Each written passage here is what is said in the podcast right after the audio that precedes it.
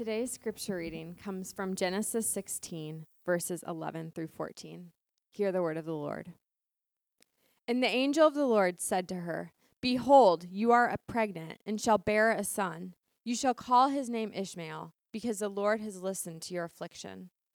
He shall be a wild donkey of a man, his hand against everyone, and everyone's hand against him, and he shall dwell over against all his kinsmen. So she called the name of the Lord who spoke to her. You are a God of seeing. For she said, Truly here I have seen him who looks after me. Therefore the well was called Beer Lahai Roi. It lies between Kadesh and Bered. This is the word of the Lord. You may be seated.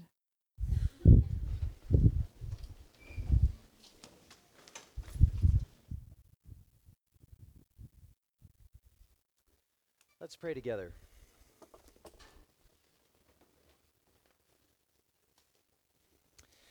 Dear God, we say thank you for this morning. Thank you as we remember and as we have sung together the beauty, the remembrance during this time, especially of you becoming flesh and coming to us.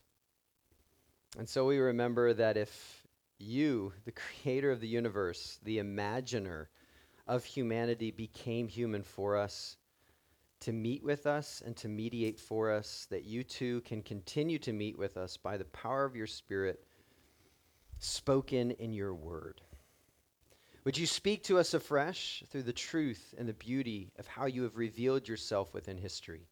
And may we find hope and comfort in what you have for us today as your people. We pray this in Jesus' name and by the power of the Spirit. And all God's people said, Amen. Amen. I was pretty tired. I was pretty hungry. I was a little lonely and a little worn out. This was a couple weeks ago. Um, and uh, I decided, you know, I was in the midst of projects and meetings that I was going to run.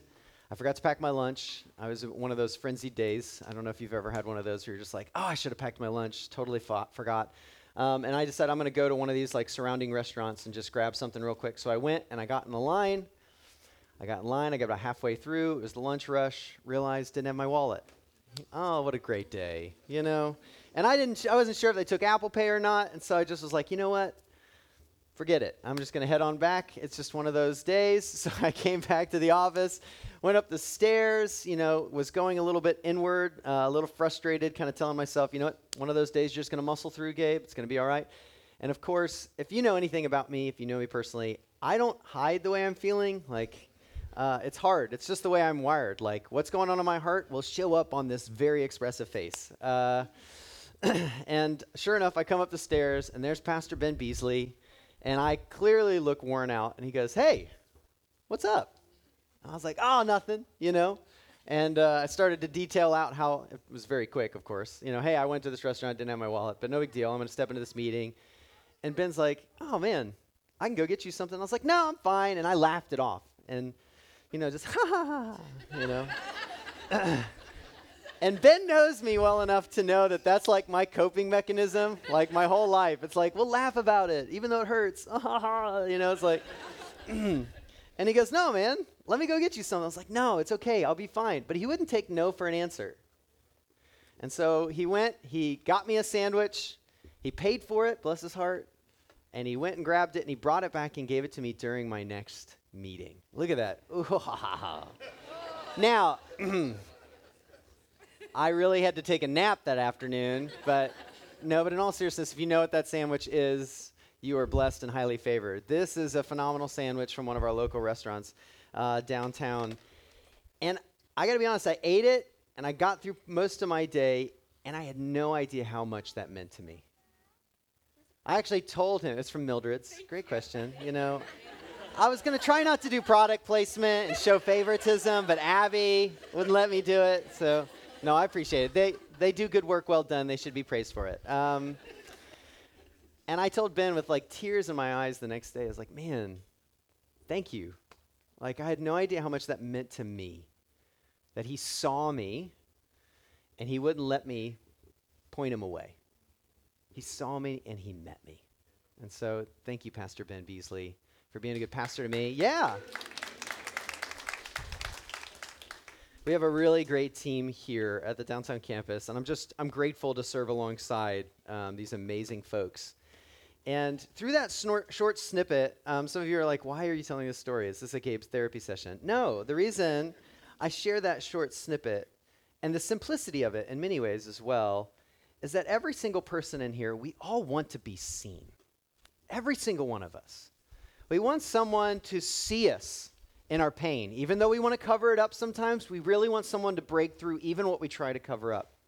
We want to be seen in our accomplishments so that people give us encouragement and even affirmation in our accomplishment. We want others to see our humanity and acknowledge that and affirm that we are made in the image of God.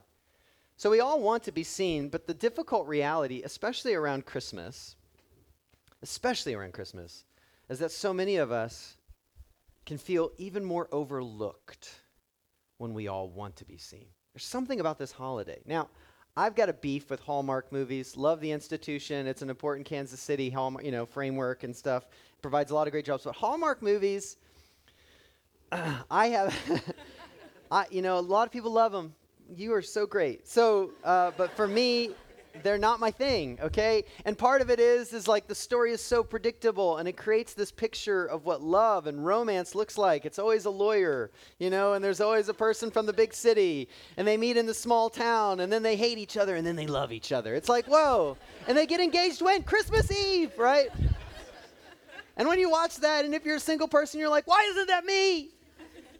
And if you're a married person, you've been married for a while and you're like, "What happened to us?" you know? I mean, there's just something about that move, those kinds of movies that tend to cultivate discontent or disillusionment.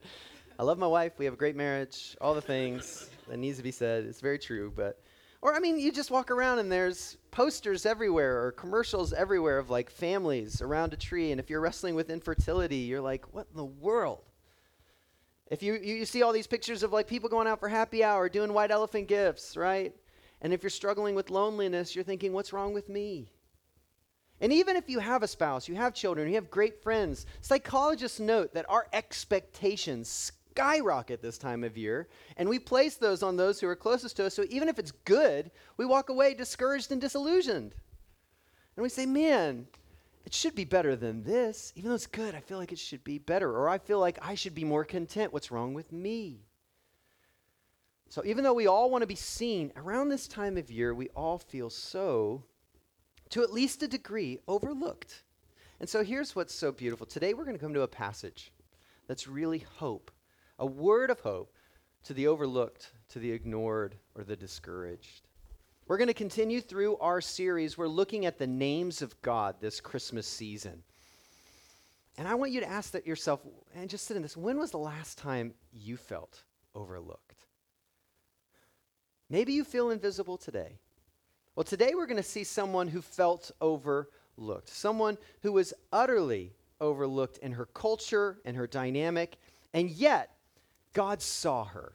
She felt overlooked, but God saw her, and out of her encounter, she gave God a name. Interesting fun fact she is both the first and the only human being to give God a name.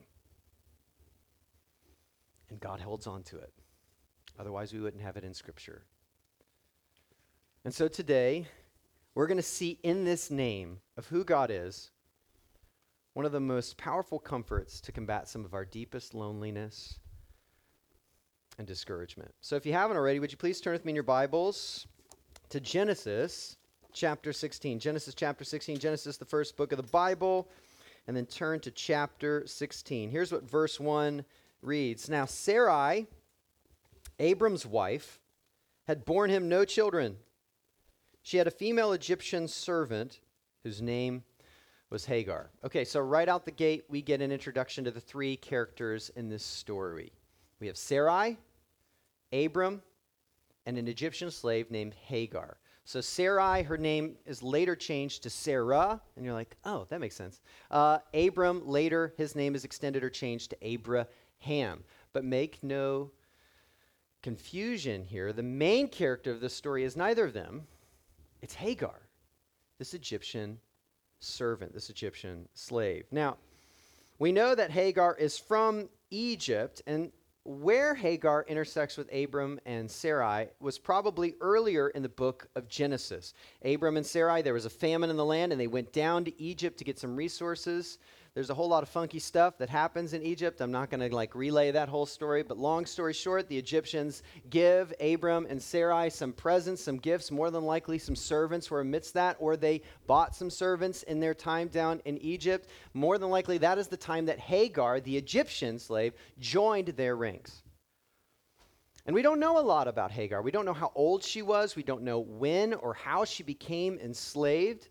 But we do know that in Egypt, at least when she was enslaved in Egypt, she was surrounded by her culture, she was surrounded by her language. She could navigate the dynamics. Maybe, just maybe, she could still go and visit her family or connect with those who were friends of hers in different dynamics. But after the famine is over, Abram and Sarai, they go back to Canaan. They leave Egypt. And just imagine this for Hagar. We know she's not old, we know that she's younger. She leaves her family, she leaves her culture to a place that does not speak her language. Imagine how overlooked, invisible she must have felt just in that geographical transition. But things are about to get a lot worse. Okay, so Sarai tells Abram that he that she wants him to marry her servant. Okay, so she's going to be told by her master's husband, or she's going to be told by her master that she has to marry her master's husband. This is going to get real funky, real quick. Look with me, chapter 16, verse 2. And Sarai said to Abram, Behold, now the Lord has prevented me from bearing children. Go unto my servant. It may be that I shall obtain children by her. And Abram listened to the voice of Sarai. Now, listen, there is a whole bunch of wrong going on in this one verse. There's a whole bunch of pain just screaming out of this verse. For one, for one, we could look at Sarai, longing for a child, to call someone, a child, her own, and yet not having a child to call her own. You see, in this particular culture, if we look specifically at the ancient Near Eastern culture, this is heightened even more than what we may experience today in our culture. And in ancient Near Eastern culture, in a very patriarchal society, the, the highest good that a woman or a wife could bring to the community was a male heir, a child. You didn't just wrestle with infertility in the ancient known world, you were labeled as barren. It was an identity marker that came with a ton of shame and scorn. And so Sarah, year after year, longing to have a child of her own, not only feeling a great sense of discouragement and wrestling within her family, but felt the very shame of the whole community coming down on her. But she had been given hope because God had met with Abram. And Abram comes back to Sarai and says, Listen, the Creator God found me. And he said he's going to give us a child. After years of not having a child, God said he's going to give us one. One of the greatest goods in our cultural context. He's saying God's going to give us a son. But he said we got to go to a different land. And he's going to give us this land. He's going to make us a people, and it's going to be through us. It's amazing. God met with us. And maybe, you know, Sarah, she didn't talk to God. She, she knew that only her husband, Abram, had talked to God. So she sees the glistening in his eyes. She sees him alive with fire, and she, she has hope. That maybe, just maybe, this promise of this God is going to come true. And finally, her deepest desires and dreams, her very identity would be redeemed in her cultural context.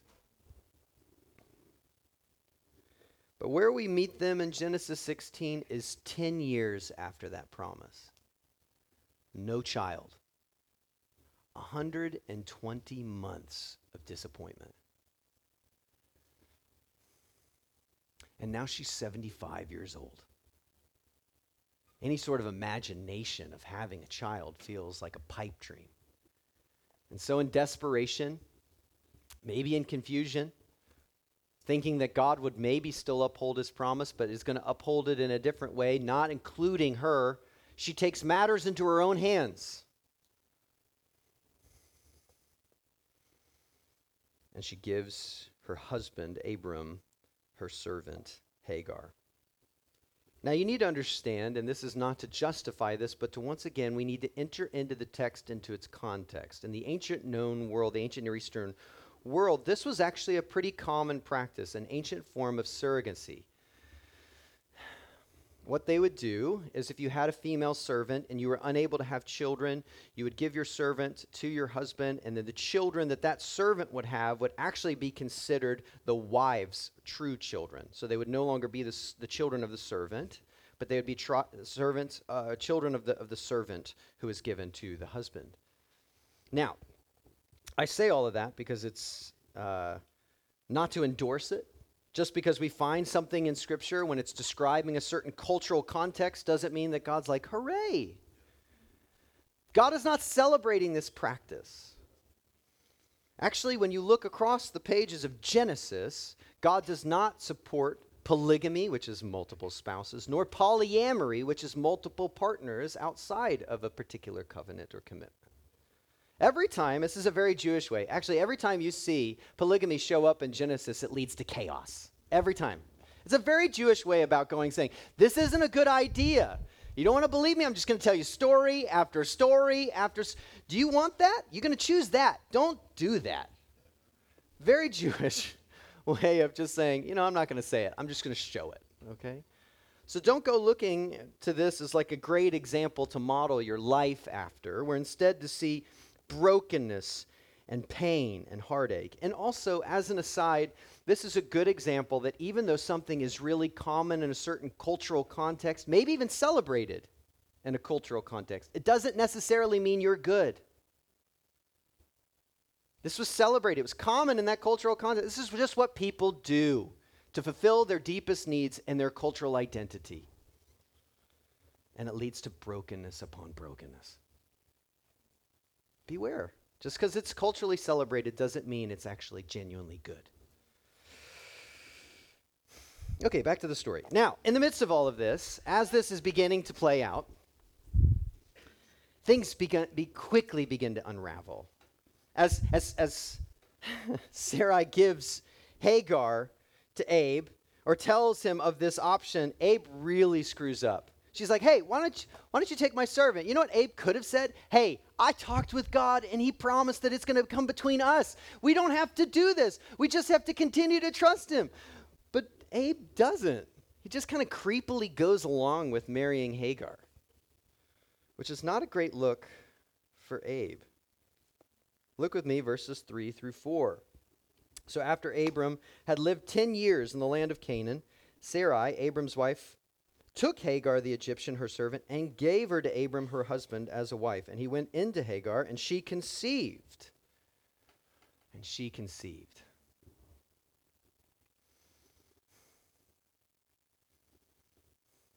It should have never been this way.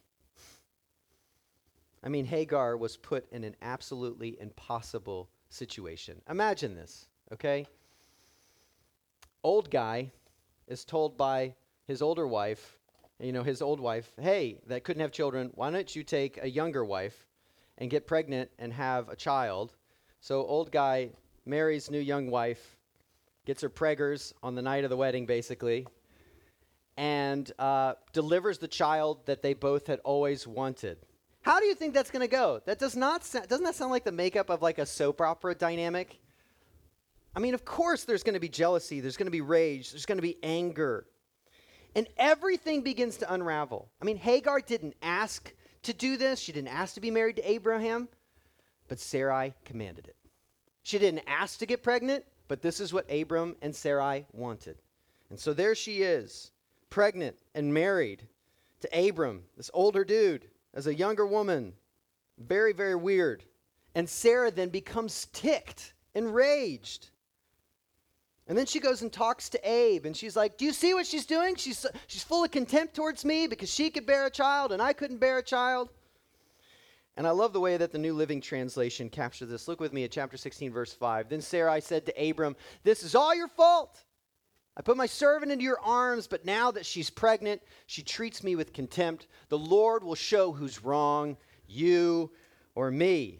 Now, great opportunity, Abe. Okay, here's a great opportunity. Is he going to show up and actually be a peacemaker in this space? Is he going to now cultivate now a unity and a conversation between his two wives? Interestingly enough, in the text, there was a common word used for someone who is purely a surrogate, often called a concubine, which is a really intense word, transparently, to say out loud. Um, but they and they would be this surrogate role but instead the text uses the same word wife for hagar that it uses for sarai communicating an equality of status. So there is this dynamic that's taking place more than just surrogacy. He had the opportunity to cultivate peace. He had the opportunity to stand up for his new wife and to stand up for his child. What does abe do? Nothing Look with me, chapter 16, verse 6. We read, But Abram said to Sarai, Behold, your servant is in your power. Do to her as you please. Then Sarai dealt harshly with her, and she fled from her. This is an extraordinary injustice. I mean, come on, Abe. Imagine just how overlooked Hagar must have felt in this moment. I mean, she did everything. She, be, she was enslaved in Egypt. At least she was around her culture. She could speak her language and navigate dynamics. Then she moves to a foreign land. She moves to this foreign land seeking to serve her master and her master's husband. And then in the midst of that, they can't have children. So Sarai says, You're going to marry my husband and you're going to bear a child for me. So she does it. Then she actually does what they said they wanted to happen, and it happens. And then she gets mistreated and harshly abused. Could you imagine that scenario? I've done everything you wanted, and now you're taking it out on me. And so, what does she do? She can't take it any longer. Every day, she's experiencing physical, emotional, psychological abuse, and so she runs for home. The text says she goes along the path to Shur. That is the road back to Egypt. And frankly, listen, it's always hard to be a single mom. I grew up in a household with a single mom. I, it's, it's always hard. But in this cultural context and as a runaway slave, this is a death sentence. She's in the middle of the desert without the appropriate resources as a single mom runaway slave. This is the picture of utter desperation. She would rather die than stay where she was. That's how bad it was. And this is from someone who is supposedly, Abe, a friend of God, and Sarai, the matriarch of the people of God, which is a reminder that God's grace surpasses even the worst of injustices and makes room for each and every one of us. Now we come to the text that was read for us at that part in the story, and Hagar is more alone than she has ever been, more overlooked than she's ever felt. And some of you, you may really resonate with where Hagar is in this story.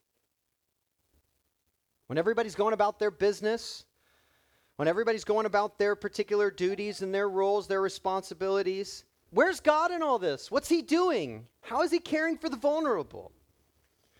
Well, God wants us to know that He, got his, he has His eyes right on Hagar.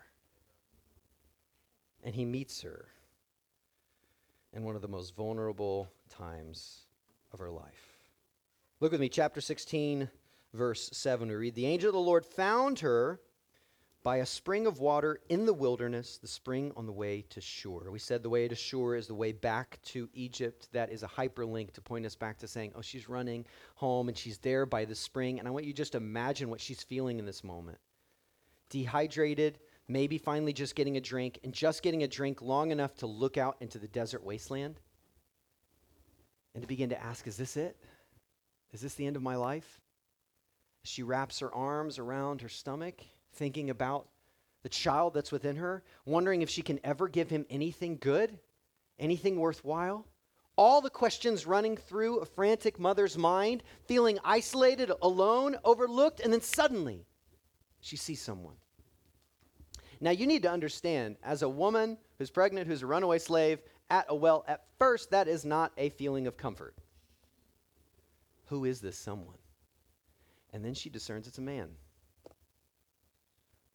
Coming closer and closer. A very vulnerable position to be in, in the middle of the wilderness. But as he comes closer, she recognizes that he looks different than anyone she's ever seen before. There's something about him. Now, the text says that the person who approaches Hagar is the angel of the Lord. Now, Interestingly enough, uh, when you look across, especially the Genesis account or in other places where the angel of the Lord appears, um, the angel of the Lord isn't just like another one of the myriad of angels that God can call upon. There's something really unique about this particular title, the angel of the Lord. In many ways, most scholars agree that in some senses that this is actually God himself coming. And even theologians who wrestle with the triune God of Father, Son, and Spirit look at the angel of the Lord as a representation of the pre incarnate, pre infleshed Christ, Jesus, coming here. And this is the first time he shows up in the Genesis narrative. And where does he show up? Hagar. I have a lot of different frameworks on why he should have showed up to Abe. I have a lot of different frameworks as to why he should have showed up to Sarai. But instead, he shows up to Hagar. Which doesn't that just speak to the beauty of our God? That later, what Jesus describes as the least of these is the one that he first appears in this particular way the outcast, the overlooked. That's when God decides to show up, when there seems like there's nothing left.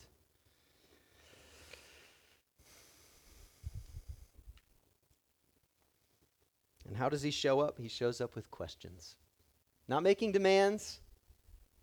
And he calls her by name Hagar. She doesn't know him. How does he know her name? Hagar.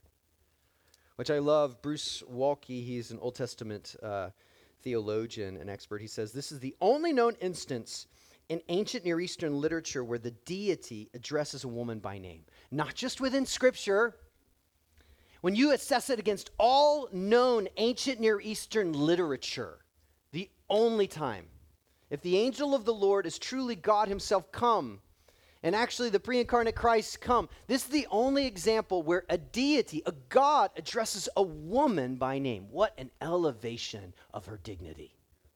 That's who our God is.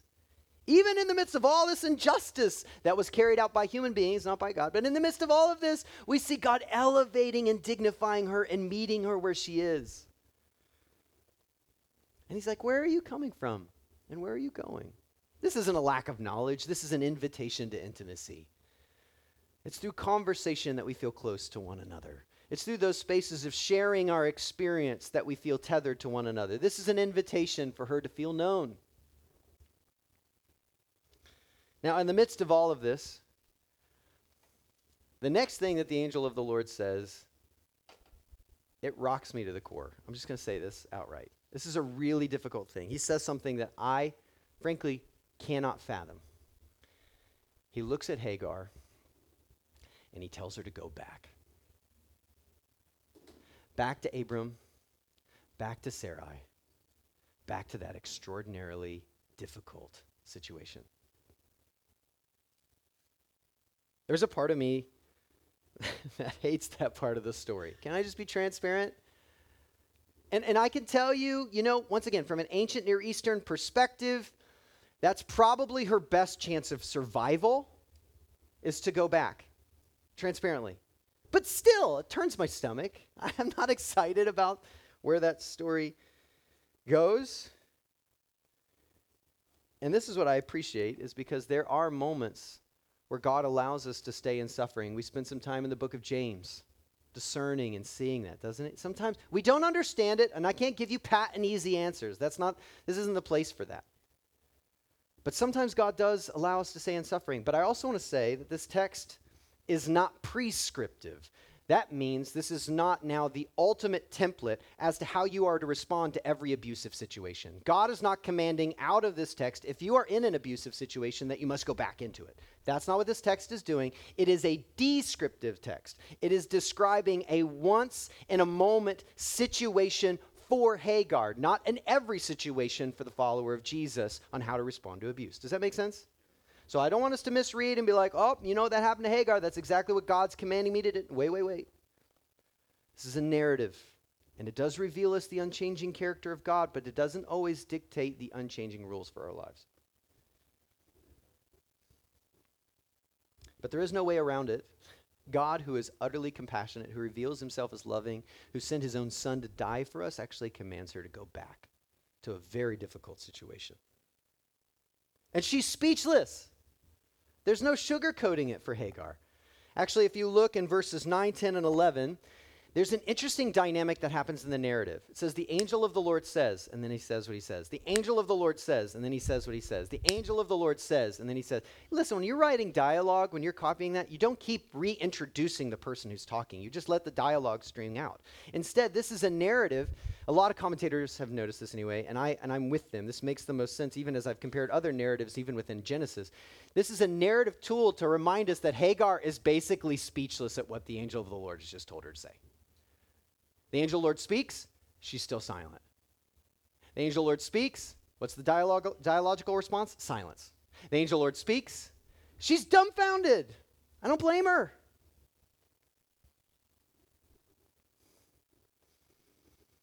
And she doesn't speak until she finally hears the promise. God says, I will take care of your son. How does, how does he know that she has a son? She never told him. Hmm? I will take care of your son. I will make him great. I will make him a mighty nation. He will be, yes, a donkey of a man, a wild guy. But I'm going to take care of him. Then she speaks. What's fascinating to me, and I think the scriptures just reveal the heart of a mom. The angel names her son Ishmael, which means God hears. He's heard you, he's seen you in your plight. And everything changes, not her circumstances, but her outlook. As a mom, wrestling through this, her circumstances will not be easy. But knowing that her son will be cared for, that God's going to take care of her son, she's willing to go through anything. That's the heart of a mom. Longing for her son to be cared for. And so she goes, she returns. She left into the wilderness, overlooked, invisible, ignored, abused, and mistreated. But now she returns, having been seen by God, having experienced the promises of God. And her response is what? Look with me, chapter 6, verse 13. And I think the NIV captures this best, this particular translation. We read, She gave this name to the Lord who spoke to her You are the God who sees me. For she said, I have now seen the one who sees me. And she returns. And it's not easy. It's not like zippity doo da, zippity day. No, no. There's no bird, blue birds, you know? It's still probably quite traumatic and intense. But you know what happens? Her son grows up and he becomes a mighty nation. God fulfills his promise to her. He upholds what he spoke to her. She saw the God who saw her and her plight, and she held on to his promise. And God fulfilled it. And it changed everything for her. And isn't it ironic or just fascinating that here we are thousands of years later, and millions upon millions of people know her name Hagar. And we get to see what she thought no one saw. And God now uses her story and what he promised and therefore fulfilled through her as a word of encouragement to countless people who feel overlooked, as a reminder that he sees them, so that we too can say, You are the God who sees me. So here's the deal. In the midst of this brilliant, brilliant, true historical moment, also brilliantly recorded here in Genesis for us, here's what I want us to see. And I want you to take away from the name of God that's on display here. It's this God sees you. He sees you always. Every part of you. There's no part where God's like clocking out and like, oh, what happened? You know, hey, um, that was on my break, bro. Sorry, I missed that. Um, no. God sees you.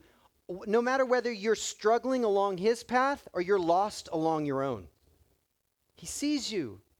There's no part of your life that is so scandalous that he turns a blind eye. He's with you and he sees you in every bit of it. That's who our God is. He sees you. Do you believe that? That's who our God is. And what Hagar is surprised by we, as God's people, should come to expect.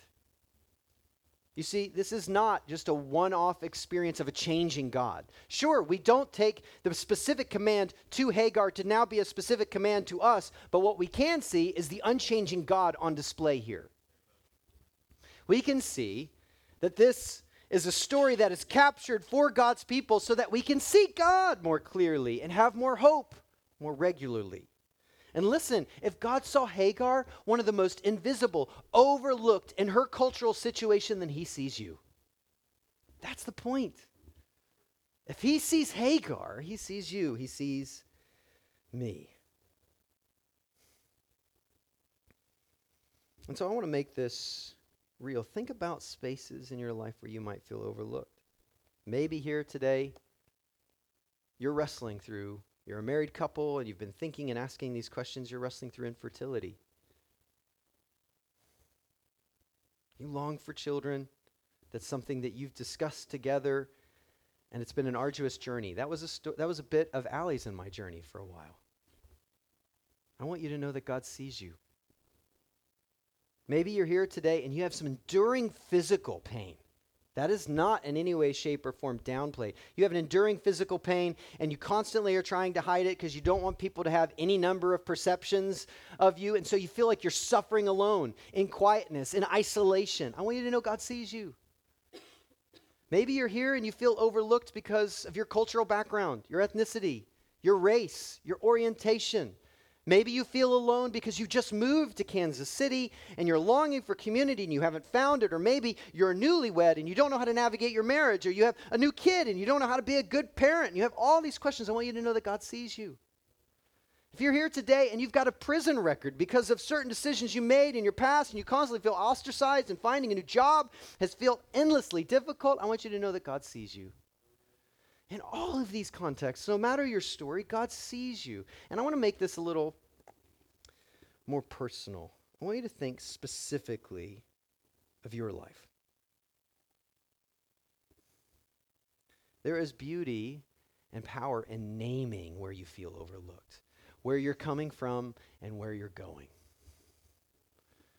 So I want you to ask yourself what part of your life feels overlooked by God? Where do you feel abandoned? Where do you feel invisible? Where do you feel abused?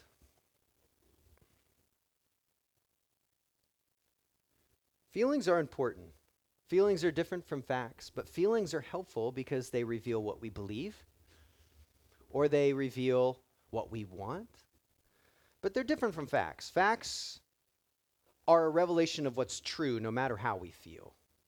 And what we see here is that Hagar felt overlooked. But the fact is, God saw her. But feelings are helpful. What part of your life feels overlooked by God? And where do we go with these feelings this holiday season? Here's where we go. When you feel overlooked, look to the God who sees you.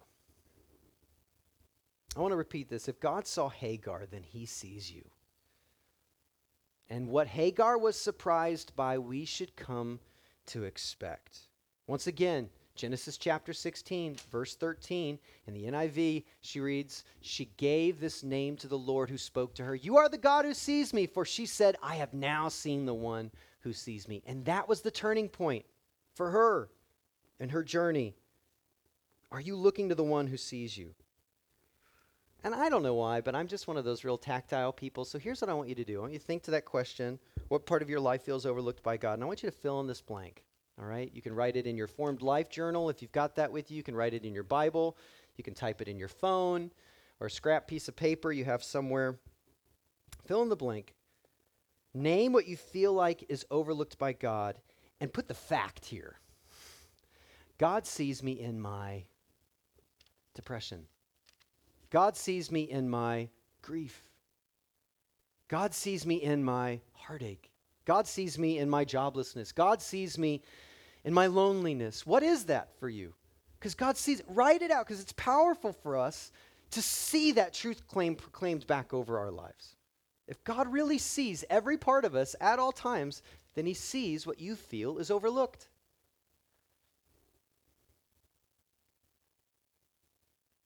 And this is really crucial for us to come to terms with because when you trust God sees you, you can rest in his work for you. If you don't trust that God sees you, you're going to be restless. That's the way Sarah was. She abused her power to get what she wanted, right? Abram, he was paralyzed when he didn't think that God was working. So he didn't act when he should have. Hagar ran away until she trusted that God was working for her and through her. And when we trust that God sees us, he cultivates a, a calm confidence. It doesn't always feel like the absence of anxiety.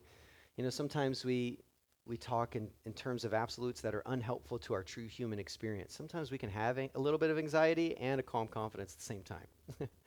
we continue to surrender, and God's working with what He's given us where we are. But a calm confidence to step into the trials, to walk into the path that He's called us to, even when we're unsure on how it all work out, but a calm confidence that He's got us. His ways may not be our ways. It may not be in our timing. You know, Isaiah, the prophet, wisely said that God's thoughts are above ours and his ways are not our ways. And sometimes it may be as simple as a sandwich to taste his goodness. I did that on purpose. Yeah, it's really. Sometimes it's as simple as a sandwich if we have the eyes to see. And then other times it's utterly mind blowing. I mean, who would have thought that when God saw the brokenness of his world, his plan from eternity past was that he would send an angel to another young woman? Around this time, in the first century, and he would say, You are pregnant, but it's not from your husband.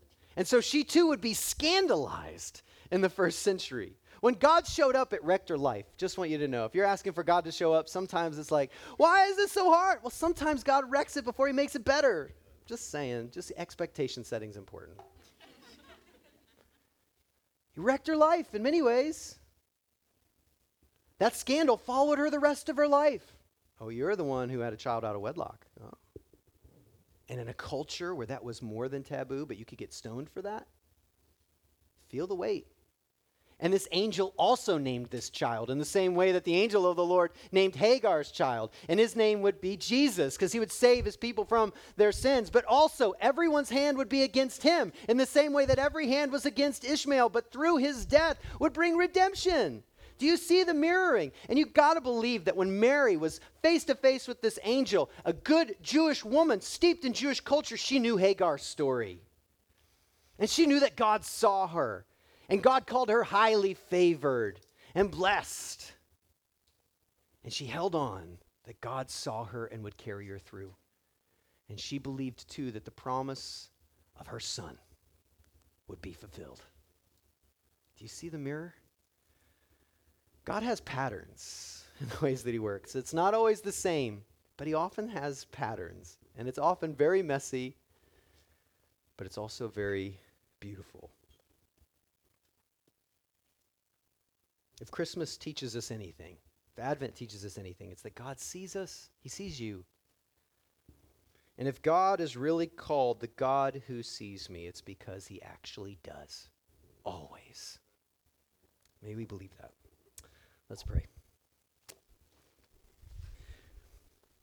God, we are grateful that you see us. Oh, God. I don't feel, I, sometimes I get nervous about what you see when you see me. but that's because I, I doubt your goodness and I doubt your grace. And so I pray, Lord, that in the midst of this, that this message for each and every one of us, and knowing that you see us, that we would rest upon your grace. That when you look at us, may we have the confidence that you look at us through Christ when we've embraced him. That his sufficient death on the cross has paid for the wages of our sin and made a way of utter reconciliation, such that when you see us, we can know without a doubt that you see us to pursue our good. May we trust in that. May we lean into you.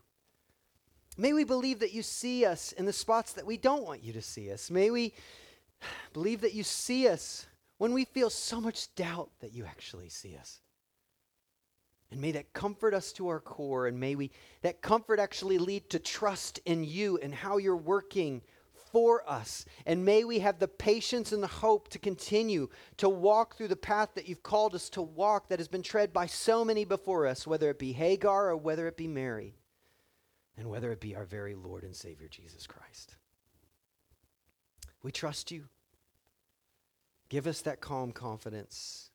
Give us that rest. And may we then be agents to see others as you have seen us. We pray this in the name of Jesus. And all God's people said, Amen. Amen. And so we come to the Lord's Supper where we remember Jesus Christ. To the Apostle Paul in Galatians writes that at just the right